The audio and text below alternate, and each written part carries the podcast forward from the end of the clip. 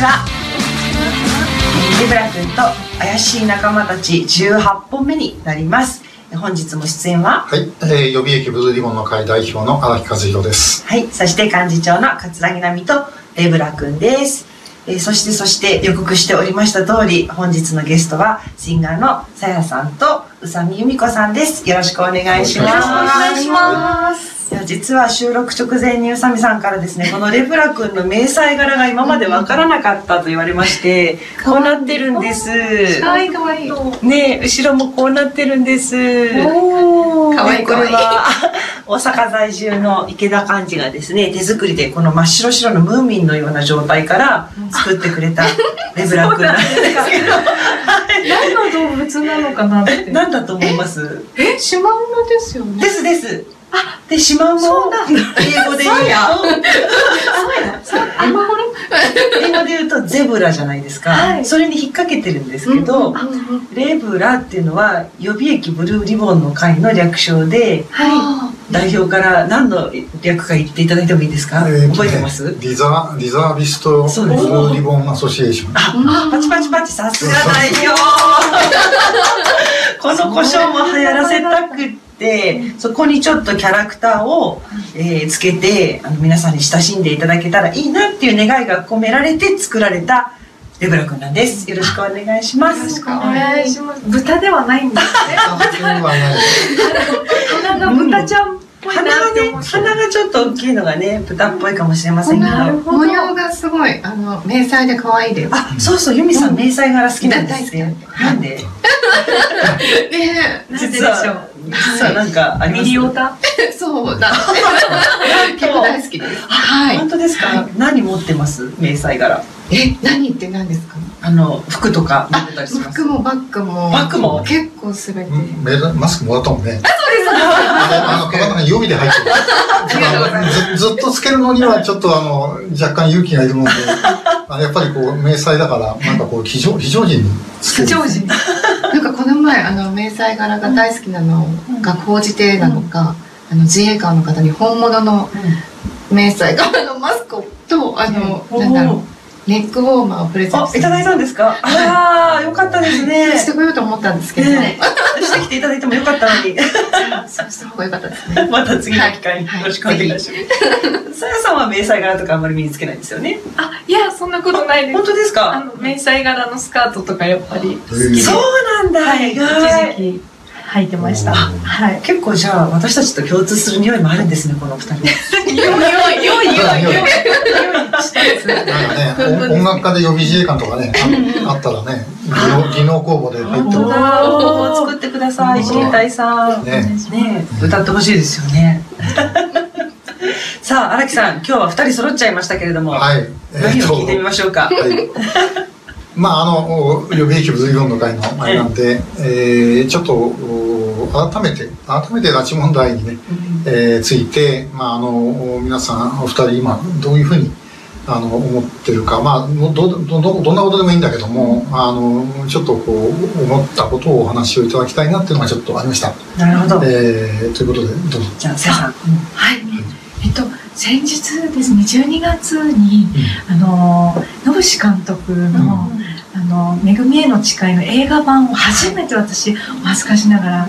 見せていただいて、そでその日荒木先生とあの上島義郎先生と。あの、うん。あれですね、監督と、はいあと増本さんと、あのシンポジウムもあって、でこう2本立てのこうイベントがあったんですね、で私そこで初めて映画の方を見せていただいた時に、もうこれほどの衝撃をもっと早く受けるべきだったっていうふうに思いました。であの由美さんが前回おっしゃってたように本当にあの知っているつもりでもその拉致被害者の方が向こうでどういう生活を送ってるのかどういう扱いを受けていて、でどんな教育がなされていてどんな心情の動きがあってなんていうことまでその映画の中で詳細に描かれてて知ってるつもりずでも全然知らなかったんだなって改めて感じましてもう衝撃作でしたね。でこれもう昨年6月でしたか横田茂さんが、まあ、コロこのコロナの、ね、時代にあの、まあ、旅立たれて、で拉致問題も結局このコロナの状況すらももし有能な政府で有能な国民で本当にそういう拉致被害者を奪還したいと思ってる国だったらこのコロナですらも利用できたはずなのにっていうのをなんか1年通してなんでこれを外,、まあ、外交というか交渉にね生かす生かすこともしない何のパイプも作らないって改めて痛感してた1年だったのででその締めくくりがあの映画で。これはねもう絶対対、もう2月から公開になりますけど、絶対見てほしい、ありがたいなちょうどねあの2月16日に、まあ、公開直前に、はい、あのこの予備役ブルーリボンの会のあのライブでね野口監督に来てもらって、はい、あのやる予定にしてますので。素晴らしい、えー、そうですか。本、ね、当あのぜひ皆さん多くにね方に見てもらいたいですね。はい、うん、お願いします。そして由美さんはいかがですか？私もあの今の意見もすごい共感できることなんですけど、えっと、今あのラジオをやらせていただいてまして、吉見美穂さん、はい、ご家族、はい、ご家族の方が、えっと、いつもは、えっと、被害者家族の方がその被害に遭った方に、あのメッセージを送るパターンが多かったんですけど、これは言っても大丈夫ですか、はいえっ、ー、と吉見美穂さんのお姉さんかな、うん、が、えっ、ー、と北朝鮮の人民の人に向けてメッセージを言われたんですけどそれをの第1回目の時に流させていただいたんですけど、うん、もうそれはもう本当に号泣しましたねっていうかなんだろう自分の